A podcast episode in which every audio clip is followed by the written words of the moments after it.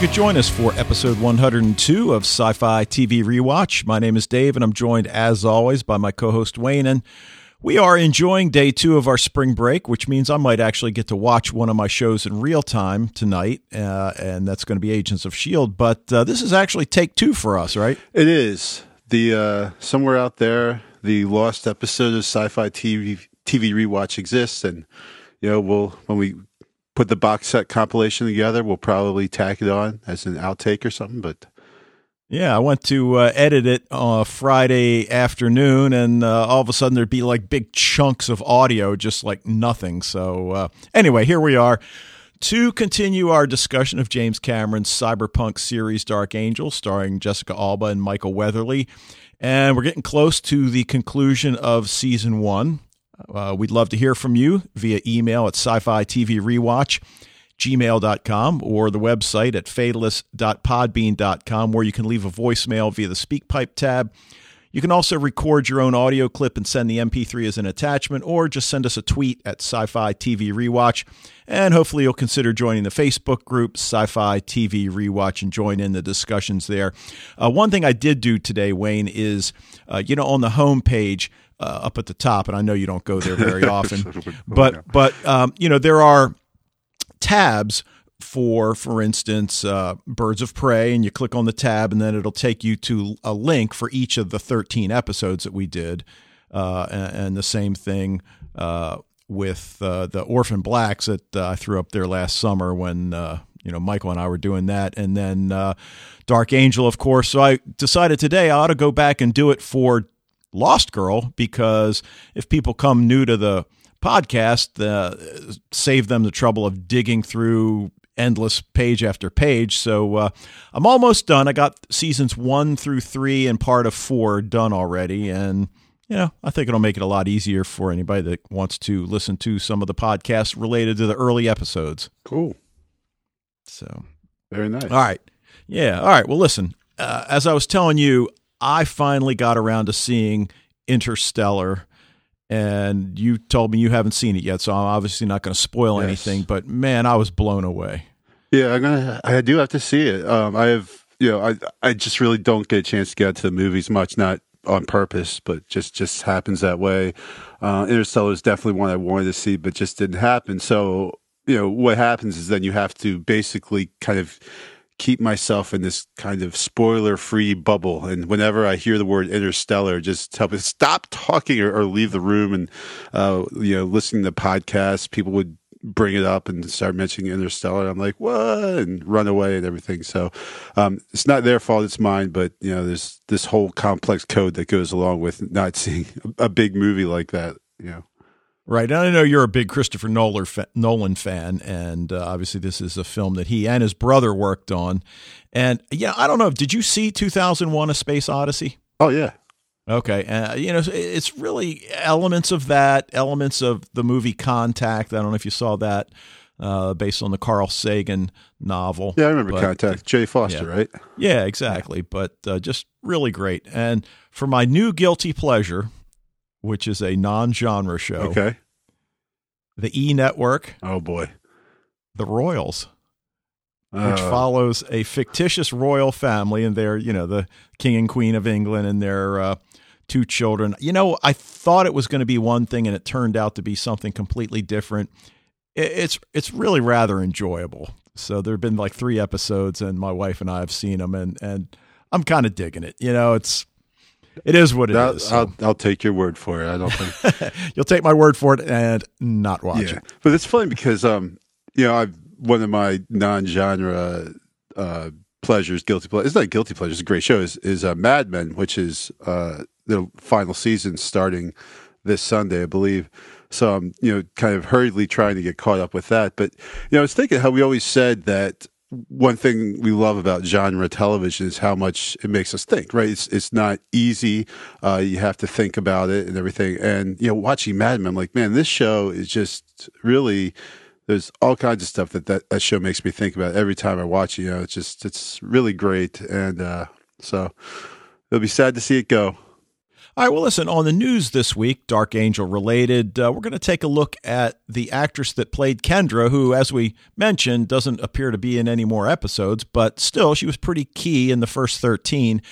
Jennifer Blanc, who now goes by her married name, Jennifer Blanc Biehn, uh, played Kendra Maibaum for 13 episodes in season one. And, and she's got a production company with her husband, Michael Biehn. And oh, na- that's right. My, I, do you know who he is? Yeah, yeah, yeah, yeah.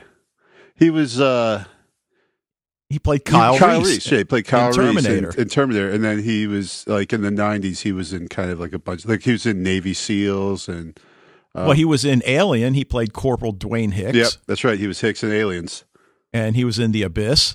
Right, The uh, Abyss. But, right. Yep. Like I said, '90s. Right. Right, right, right. And it looks like their production company is really focusing on thrillers, horror, sci fi, and any combination thereof. And I'm guessing the idea is that they go straight to DVD, which, you know, heck, in this day and age where when, you know, we, we stream so much of our content, probably not such a bad idea. No, no. But, I, I, think we've talked about it before. Like, how, it seems like we're, we're heading that way, right? With Yeah, absolutely. Yeah. Um, well, you know, she's got 77 credits on IMDb. She's currently filming Psychophonia, which is a film about a widow who comes to terms with who her recently murdered husband really was as she probes his secret sex life. So that doesn't necessarily sound like a genre film, but she's also got six films in post production the comedy horror film Deadly Retreat. Fetish Factory, which is described as pinup vixens versus bloodthirsty zombies. Sweet set in a post apocalyptic Hollywood. uh, Havenhurst, a troubled young woman takes up residence in a gothic apartment building where she must confront a terrifying evil. And this one stars Julie Benz from Defiance and Fionnula Flanagan from Defiance and Lost. The thriller Mindless, which is just the subtitled The Mind is a Tricky Thing. A film called She Rises, along with her husband, Michael Biehn. Uh, a director and her lead actor get a vacation rental while filming a movie. What starts as a helpful, unassuming, very nice host becomes her worst nightmare. Hmm. Uh, Night Visitor 2, Heather's story, also with her husband. And apparently, there was a film called The Night Visitor, and this runs. I'm, I'm pretty sharp, Wayne. Yeah. the plot runs parallel to the original Night Visitor, telling the story of Heather, a special young girl who must protect her family and the planet from some other earthly being. And then she's got one completed film, Altered Perception. And interesting here, she wrote the story with Jon Huertas, who plays Javier Esposito on Castle. Really? Yeah. Huh. So you know she's certainly done quite a quite a bit of work, and you know certainly good luck to her husband with their production company. I mean, it sounds like they're certainly doing the kinds of films that that we enjoy. And you know, who knows? Maybe they'll strike it big. Who knows? But uh, they're keeping. Obviously, they're, it seems like with all these projects they got going, that they are experiencing some success. So that's good. Um, yeah, I was just kind of checking out the IMDb page while you're talking about it, and you know, it's like you think that she left the show, her abrupt and unusual departure. You know, it it was like kind of like uh, synthetic, I guess would be the word, you know? Yeah, yeah. And I mean, like, it almost seems like they just wrote her exactly, out. Exactly. Like, and so you think, well, maybe, you know, I think our theory was that she got another job and it's like, hey, you know, it's it's been nice, but I got this bigger job, and but uh, she didn't. Like after Dark Angel, it's not till 2003 that she's got something to her credit. So it would be interesting to like find out you know what what the hell happened there you know? Because the yeah. character was a, a, a great character. Yeah no um, question. I did a little bit of research one day and didn't really come up with anything but yeah it's just weird. I mean yeah. I, you know I, there's obviously a number of professional slash personal reasons that could have happened but just seems strange that someone who was a fairly you know i wouldn't necessarily say super integral but but you know significant part of the series up to that point gets suddenly and strangely written off like that two characters. I guess. So I guess maybe they were just you know didn't have budget for they needed to cut back on two actors, so they they took two people, had them hook up, and then wrote them off. There you go. So, all right. Well, we're here to talk about episode 18 of season one, Pollo Loco, which means crazy chicken. And I think we both agree the strongest episode of the season thus far, or certainly in the conversation. Yeah, definitely. Uh, a lot of you know the, the ideas of reconciliation, redemption, uh, and all this stuff was. Uh, I, I like that. It was a very deep episode. Yeah. And written by Doris Egan, directed by Thomas J. Wright, and it aired on April 24th, 2001. Now, uh, you, you know, another term we could throw out there would be spirituality. And none of that you would think about based on the opening scene because Max comes home with a live chicken in a cage. And that's never a good idea. Well, you know, if you're hungry for chicken, if you're hungry, good point. you know, and you're in a post-apocalyptic society that, right now, Cindy, I think at first thinks Max is planning to keep it as a pet. Oh no, I'm planning to eating it do we have any garlic? And she mentions the fact that Logan cooks with garlic and she finds it delicious. And all of a sudden she just snaps its neck. Yeah. I, I like how when Max came in and Cindy was like, well, what are you going to do with it? And she's just like, eat it. Like, what kind of question is that? You know, obviously, um, that we we can see that yeah, we Max is not completely unemotional and pragmatic. It'd be silly to say that, but she does have that very kind of pragmatic side to her, and uh, and and for her, it's like, well, duh, yeah. Yeah, and it's interesting because you know uh, of the whole snapping of the neck that plays a, a role later in the episode. You know, you just almost wonder why that scene's there, and you know maybe because of what you said, very pragmatic and and. Well, there, there's actually I after we recorded the the lost recording, I, I thought of this. I don't. It's it seems like something that has been right there in front of my face this entire time, but it just dawned on me. You think about so original Cindy, right? I always thought that original was like kind of a weird nickname. Okay. But then I think about it, like original sin. Oh. Like original Cindy, original sin. Like it just smacked me in the face. I'm like, oh yeah. Oh. You know.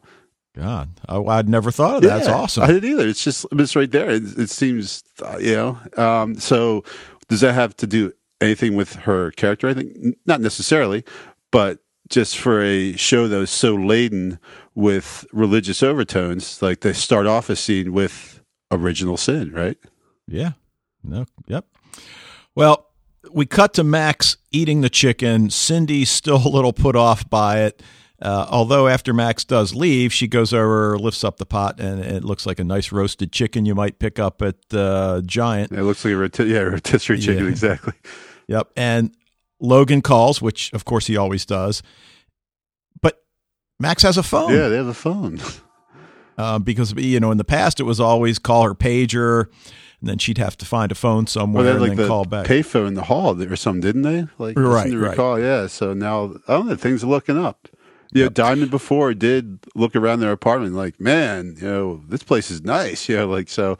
Um, you know, apparently their their digs are a little bit more upscale than we thought. Yep. Well, one of Logan's informants has a tip that a body showed up at the morgue sporting a barcode. And, you know, when he reads off the number to Max, she recognizes it as Ben's. And he sets it up so that she can go view the body. And she tells him that when a soldier dies, you pay your respects. You wonder if it's maybe more than that. I mean, certainly she does want to pay her respects, but I think just the curiosity has to be gnawing at her because they're all you know on the run. Yeah, and as we discover, and uh, actually we've seen before, is that their relationship between the the Manticore kids and the X fives that escaped the twelve, especially, it seems like this very like like their family, their brothers and sisters. Yeah, and and what would you do if you know like a sibling died, right? Yeah, absolutely. And and this was a uh, very flashback centric episode, and we see the first of the flashbacks, and Max is thinking back to when they were kids. And, and that scene where they're just simply being kids, you know, doing the whole shadow puppets with a flashlight, and we just never see them getting to be kids. Right, that's absolutely true. We've always seen them like in training and you know doing manticore stuff uh, yeah, as far as I know, this is the first time we've really seen them being, yeah, just regular, regular kids. Yeah, and we see the first of tears from Max, and and you know it's becoming a little more prevalent. I think as she gets in touch with her emotions after you know all these years of just keeping everything bottled up inside. Uh, so she goes to the morgue and she's waiting for a Dr. Shankar. And she again flashes back to when they were kids. And apparently, Ben was the storyteller of the group. And he's talking about, you know, the good place and the bad place, going past the anomalies. And he cuts off the A, which, of course, we know he means anomalies. And apparently, they had a lot of genetic misfires. And the X2s in particular were really bad. And yeah, I guess they executed some, but they've got some in these little prisons hidden away and and it, it's you know it's almost as if Lydecker is holding it over their heads that if you don't do what I tell you to do this is going to be you right because they march the kids right through there right yeah yeah and, or at, at first I think Lydecker was you know still experimenting or something that you know because you know Lydecker doesn't do anything without a reason. You know, he's always got some kind of agenda. Um, but yeah, it also could be just to yeah have this threat over the kids' heads. You know, uh, that as you said. Yeah, and these uh, boogeymen, you know, kind of like right. Well, well, exactly. You know, take you down there and they'll drink your blood. So you know he's really got the kids frightened, which is ironic given what other physical abilities these kids have, and, certainly mental abilities as well. Um, but Dr. Shankar's explaining the wounds to Max and that the killer was incredibly strong, snapped the neck, and extracted all the teeth, which gets Max's attention. Obviously, we learn why, and we'll talk about that in a little bit. But then we also hear Lydecker outside. He's on the on the track of this uh, body that's come into the morgue. Max is hiding off to the side, and he takes possession of the of the John Doe. Yeah, and once again, if we're playing the game, the drinking game, uh, you know, drink up because Lydecker once again narrowly missed Max, who grossly uh, hides with the body. I don't know what's worse, getting caught by Lydecker getting into a confined space with a corpse. Um, I guess getting caught slightly wins that battle, but yeah, I think she's been in worse. Yeah, but uh, but she goes to investigate the crime scene in the woods and finds a religious medal hanging in a tree. And this is our first, you know, taste of the you know the religious overtones, the spiritual overtones that this epi- episode has. And it's presumably the necklace that made that mark on the John Doe's body. And, and she voices out that Ben, what are you doing? But she also realizes it's not Ben back on the slab and, and we also hear, I think the doctor uh, tells her that the barcode was recently right. It's a tattooed. fresh tattoo. So at that point, she knew that it wasn't Ben because you know, obviously Ben his has tattoo for a long, long time. Oh yeah, just like all now, and, and, you know, we we you wonder. I mean, did they have these kids from birth? We assume so because of the, uh, you know, the intro video, you know, when they're rolling the credits and you see the right the uh, you know, the, the fetus, fetus yeah. kind of. So we, we, assume they have them from birth. Uh, well, we get another flashback to Manticore, and this time the kids are all huddled around one of them who's shaking in his sleep, and of course we recognize it as the seizures that that you know probably the same that Max suffers from now, as opposed to a bad dream. And they all realize right away that if Lydecker finds out that this kid's going to be sent with anomalies, so you know they they rally around, like you mentioned, their brother. In a twist, it's the custodian that comes in that saves the day to a certain extent.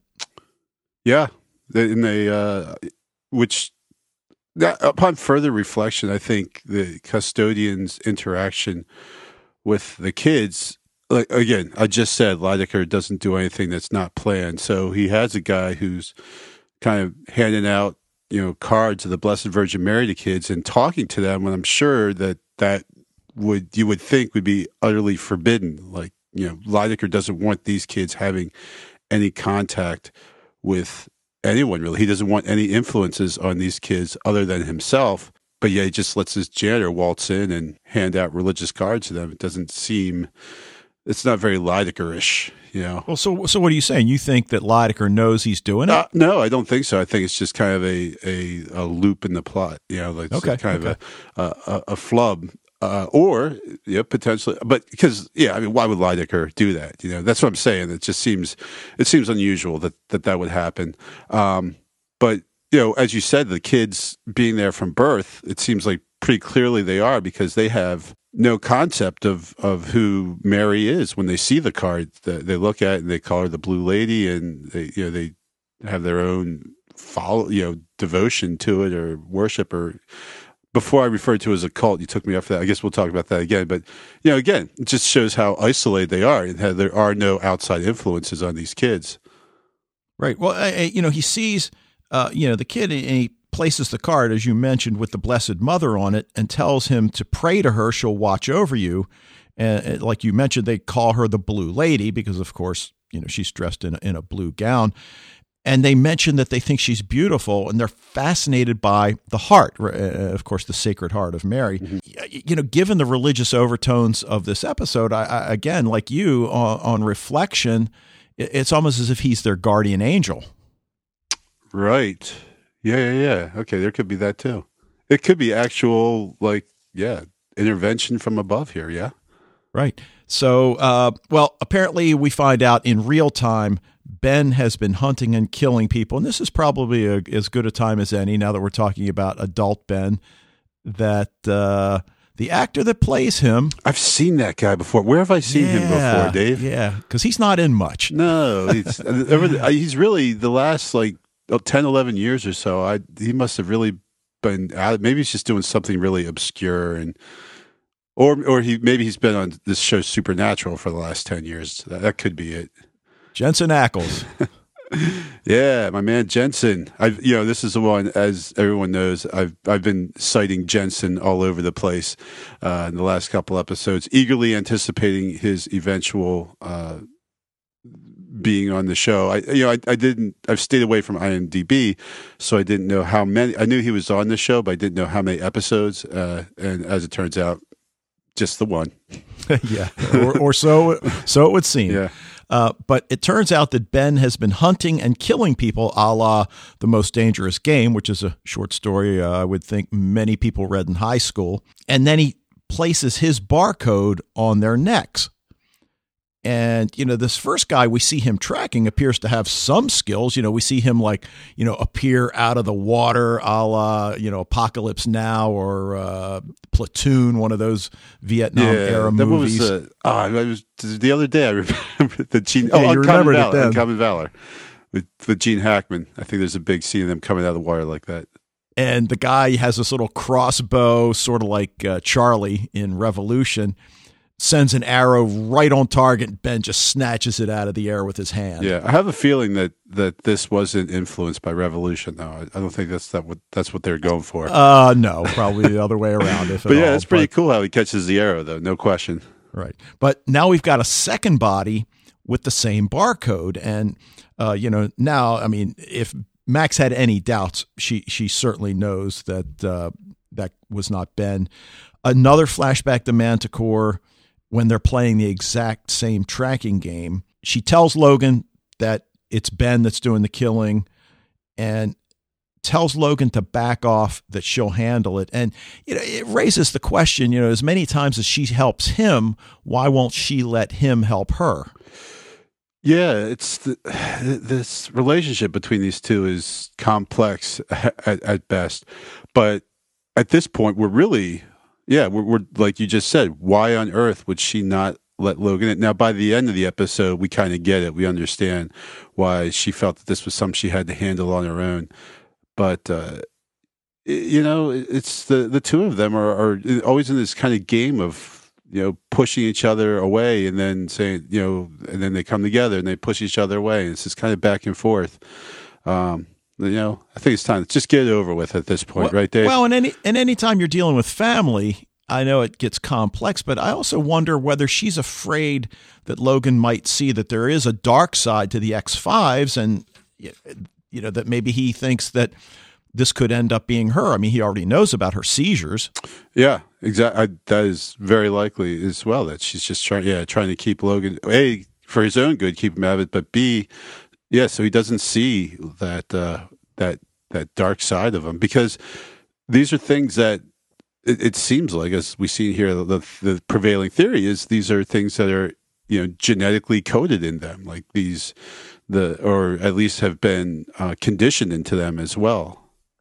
Right, and I guess like anytime you try to genetically engineer something, you never know exactly how things are going to turn out, especially when you start playing around with different combinations. So, um, but it leads us into one of the most powerful scenes in the episode. Max goes to the church, the Lady of the Sacred Heart, to look for Ben. She figures that's, you know, pretty logical. And we get another flashback which explains why she thinks it's logical as the kids go to the high place, which is the roof of one of the buildings, and they lay out teeth as offerings to the Blue Lady. Now, at this point, we don't know where they got the teeth. Yeah. Uh, and they say they make her stronger. So we see, you know, them giving these as offerings to her.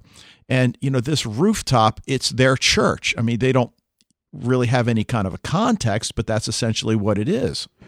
Yeah, absolutely. And you know, think now that we in the whole of the the episode, maybe those teeth were the teeth of that guy that they were chasing later on. Um, this this pivotal moment in their lives that that seemed to have affected, especially Ben, so much. But it's it's kind of weird, and that's why I say like you know cult like. You know, I know it's not necessarily a cult per se, um, but there, there are some behaviors as to collecting teeth and you know giving them to the blue lady just i guess if if anything we say it's you know kind of sacramental I guess in a, in a way. Well, um, I I mean I guess I just you know like when we talked about this before, I guess my thing is that they have no context. So to them, the fact that they extracted these teeth from a man that they killed, they don't necessarily see the horror in that. What they you know that they see it as just simply giving something that has it has importance to them and giving it to her. So sure, I know I know what you're saying.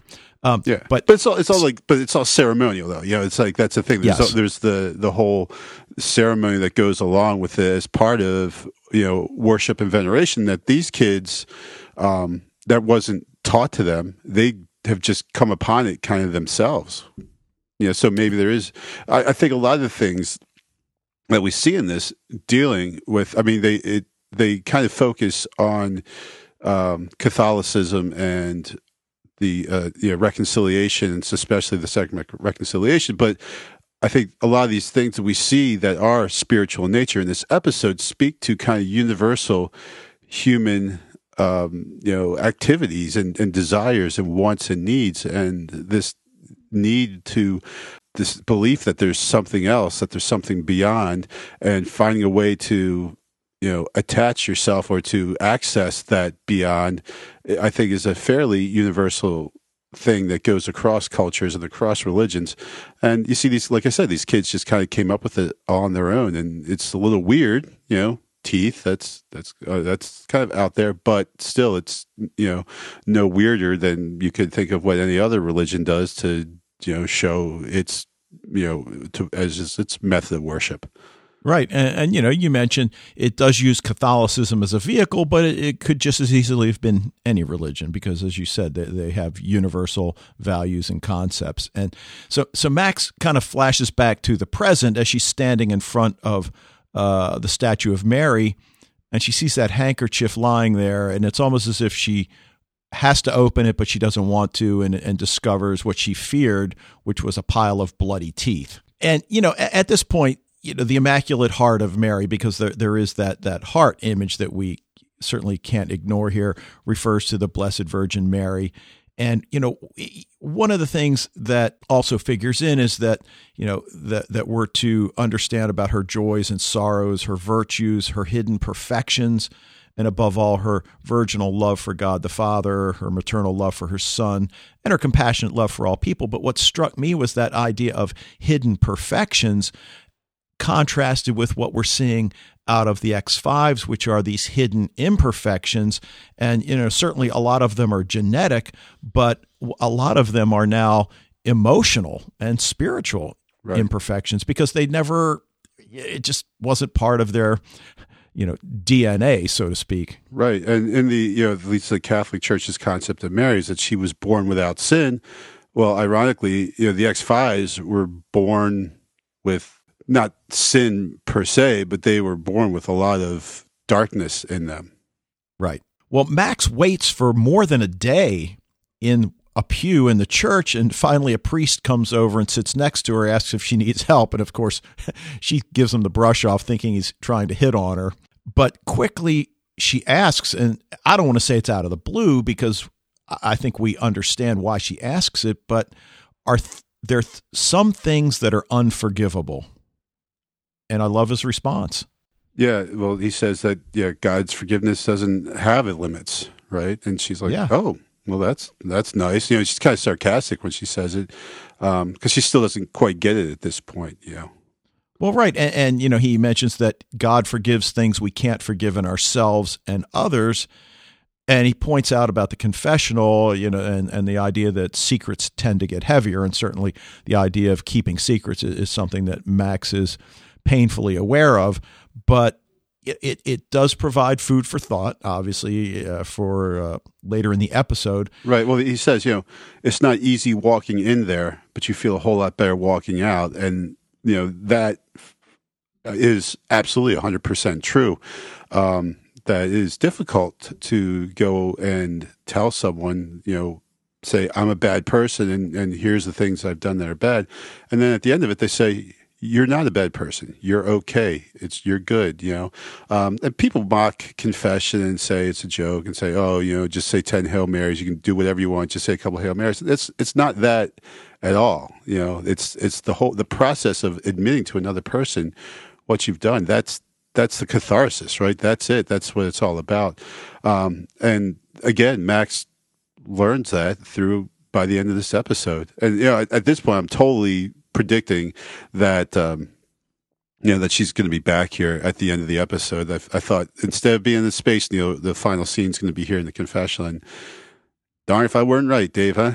Right, and and it is it is kind of sad in a way in that you know th- this is something that that she and and certainly all of the X fives just so need to be able to move on with their lives, and she's got this connection, this relationship with Logan, and I, I mean we, we certainly don't see him ever taking the time to you know, kind of talk about these things. Although, to be fair, you know, she can be rather withdrawn about those sorts of things. Yeah, absolutely. So, well, anyway, Ben comes into the church, presumably with more teeth for Mary. Max confronts him and asks him why he's doing it. And he says, You know why. And then runs out. And, and, and of course, she does know why, but just because she knows why doesn't mean she thinks it's okay, obviously. Right. So we see then Ben in a confessional talking to Father Destry and mentions that he has faith in the lady. And, you know, he starts his confession and he confesses to killing. And, and the priest at first tries to be helpful, you know, the whole thing that, well, if you were doing it in self defense, if you were a soldier, and he, he says that, I, well, I am a soldier, but you know that that statement he makes that he feels as if the lady has given up on him. Yeah, and this is kind of you know we see the scene with with Ben on the roof of the high place, whatever, saying you know what did we do wrong? We believe in you.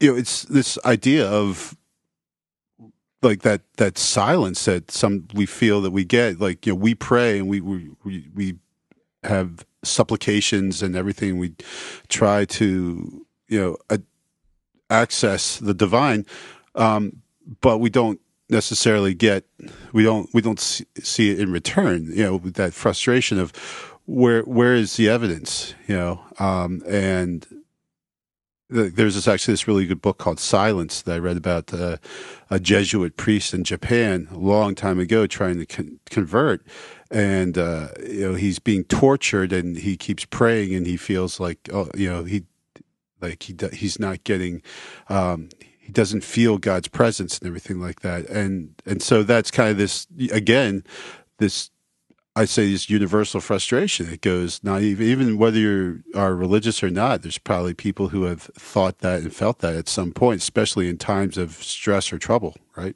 Right, right, and and I think another uh, piece of literature that some of the listeners may have experience with is, is Elie Wiesel's Night, which examines the very same thing that that crisis of faith because you feel that God has abandoned you in in your time of most need, and uh, you know, that's certainly what we see here with with Ben. And, and you know, you mentioned when when he says, "What did we do wrong?" We believe in you, and and they just don't have again that context for the you know the fact that well every prayer is not going to be answered. You have to have faith, right? Uh, and, and and that that's he's a kid thinking that. And there's how many adults ask that very same question, though. You know, right? Yep. Now, I guess the question why he kidnaps Father Destry right out of the confessional. Uh, you know, I don't want to say it eludes me because I, I, I think I get it. Um, you know, because on the one hand, there's this disconnect with Ben about faith and then what he was trained to do. I, I think at this point that it's almost as if he's going to put the gun to Father Destry to see if the lady will save Father Destry and, and by extension save Ben's soul as well. Yeah, I think part of it is maybe Max's intervention at this point is kind of got Ben even further off the rails. Like he's been doing everything kind of on the DL and not, you know, obvious and out there. Here he grabs a priest right out of the confessional uh, in broad daylight, right? Am I, yeah. I, so yeah. it's so he's not even trying to hide anymore, you know. Um, and so I think maybe you know his meeting with Max has kind of got him a little uh, off kilter there and everything. But but yeah. yeah, he certainly now he's got Father Destry and he's it's like a kind of a crisis of faith, right? He puts Father Destry in the position to, you know, basically apostatize himself. You know, if you pull the trigger, he's basically kind of given up. Uh, not entirely, because he did say before they established, well, there are justifiable killings if you do it's a you know if for a righteous cause or if you're a soldier in self defense. Um, but uh, you know, still he's you know he's forced with a decision of life and death, and he pulls the trigger. He does indeed. Yeah. I mean, obviously, Ben gets out of the way, but I was a little surprised at that. I was very surprised by that. Yeah. Yeah. All right. Well, you know, it never gets old when we get to see Sebastian, although I, am still not feeling really good about Logan's decision to bring him into the mix.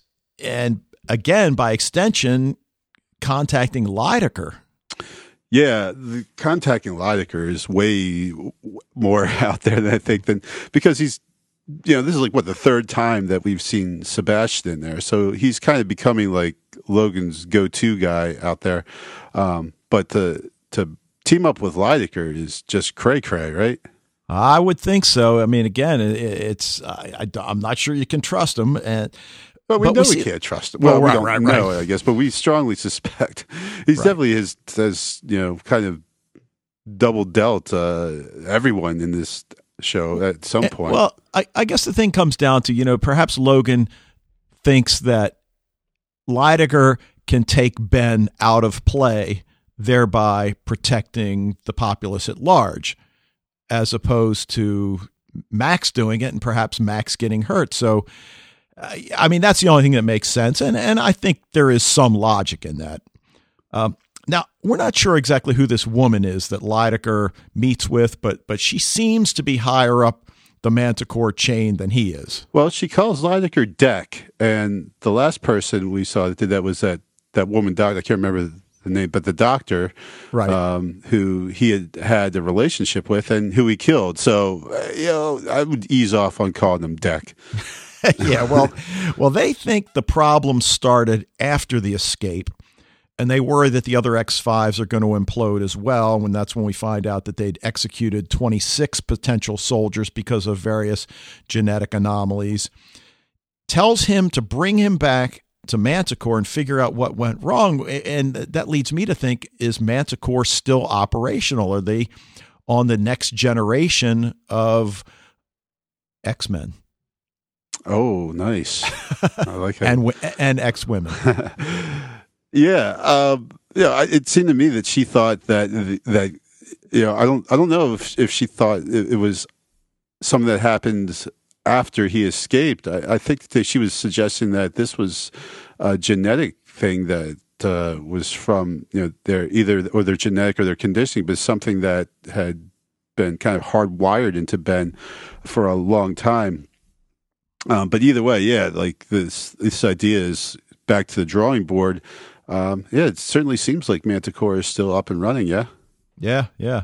Um, well, you know, with all of these thoughts, you know, through her flashbacks about the high place, it suddenly strikes her Space Needle. So we we figure that must have been the initial appeal for her as well. She finds him there, cuffs him, and then it's like, where are you holding the priest? And it forces him to remember, and then by uh, again her as well that day. Don't tell me you've forgotten that day. And, and it's you know they were kids, and they were chasing a guy through the woods. So it was that exact same, the most dangerous game game, except that it was a whole pack of X5s after this guy. And, and the twist is he was a death row inmate. He was given a knife and told that if he can get to the perimeter, he's a free man. If not, back to death row. And of course, we know uh, he does not make it to the perimeter, and death row has uh, kind of a different meaning than than what Lydecker was implying. Yeah. Or yeah, right, exactly. It's it's exactly what he meant, just not what he was implying, right? Right. But you know, I, I guess what I, what I wonder is because they get the guy, they descend on him, and they tear his shirt open, and they find a heart tattooed to his chest, and of course that makes them go back immediately to the Sacred Heart of Mary. They cry out he's an anomaly, and then they beat him to death in this frenzy, almost something like you know, out of a, Euripides tragedy. Well, almost. Uh, it kind of calls to mind just this you know, religious fervor uh, that, yeah, I think they see him almost as a blasphemer or something. And so, you know, when something goes against your utmost religious beliefs, well, kill it, right? Yeah. Uh, well, Logan uh, you know, as eyes only confronts Lydecker via video again. We've seen we've seen this before. It's a uh, a very effective technique. Tells him he'll, he'll expose yeah, until someone figures, oh, let me do a retinal scan on this. And good point. um, which yeah, it's well, yeah, it's it's in the future, right? They should have retinal yeah. scans by then. Yeah, you would think. Well, he tells him he'll expose Lydecker if he doesn't help. Uh, Lydecker admits they're all killers, you know. Now and now he's trying to get at Logan, you know, she's not the girl next door. You have no idea what she's capable of doing. But Logan's still so focused on Ben. And, and, and I think it is that he just wants to get Ben out of play so that nobody else gets hurt.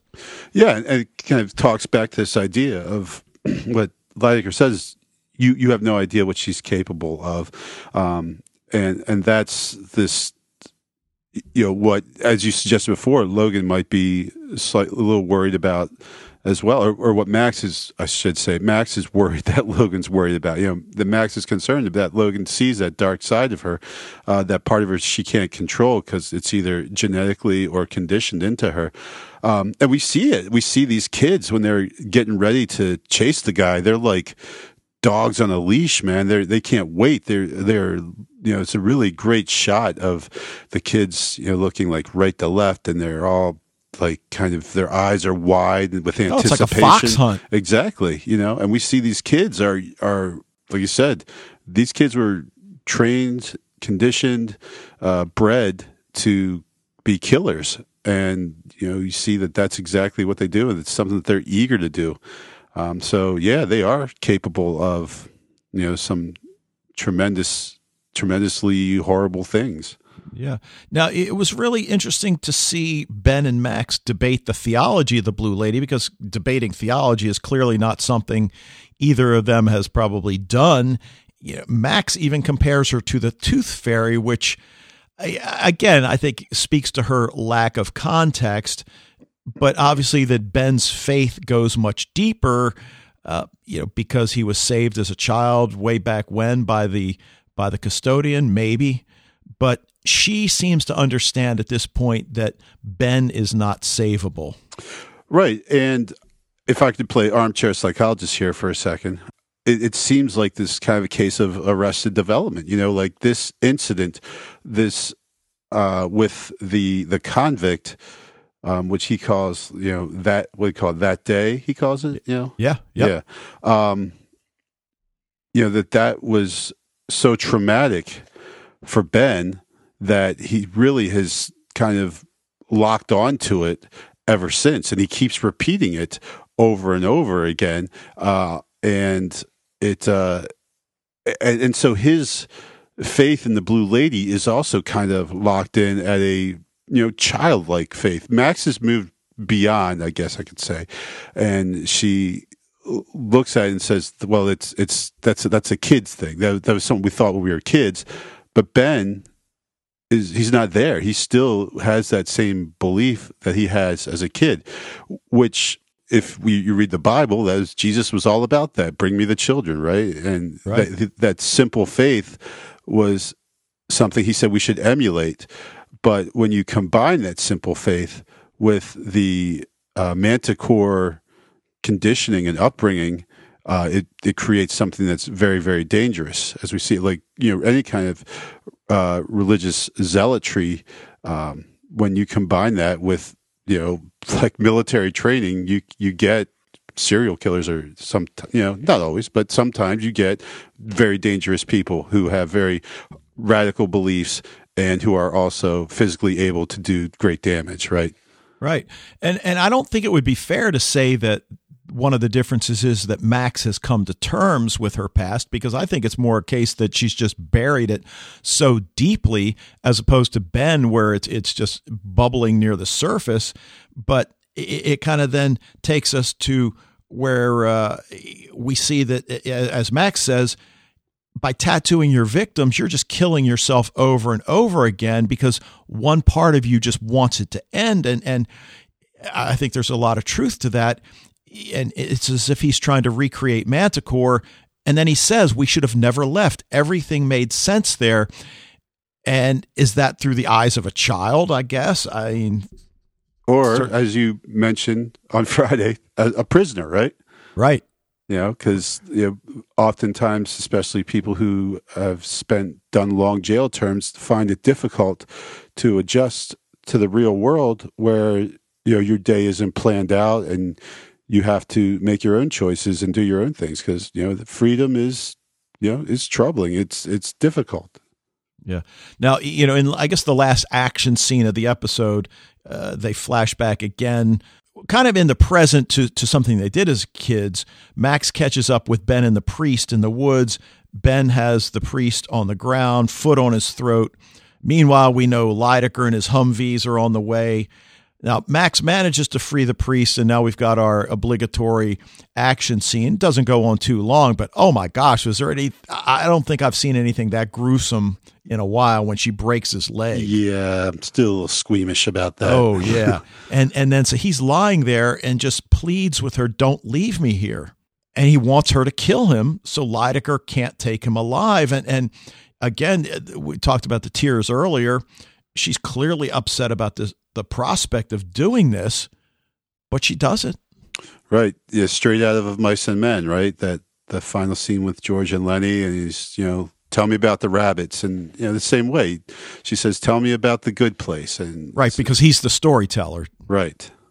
Um, where no, no one ever gets punished, no one ever gets yelled at. And then uh, all of a sudden, she just snaps his neck, tears running down her cheeks. And, uh, Eh, you know, I, I, guess it goes back to the opening scene when she she snaps the chicken's necks. It's, it's pragmatic, and that's as emotional as it is, as you know, much emotional pain it's going to cause her.